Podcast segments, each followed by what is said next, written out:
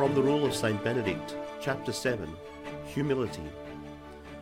Brothers, divine scripture calls to us, saying, Whoever exalts himself shall be humbled, and whoever humbles himself shall be exalted. In saying this, therefore, it shows us that every exaltation is a kind of pride, which the prophet indicates he has shunned, saying, Lord, my heart is not exalted, my eyes are not lifted up, and I have not walked in the ways of the grace, nor gone after the marvels beyond me. And why?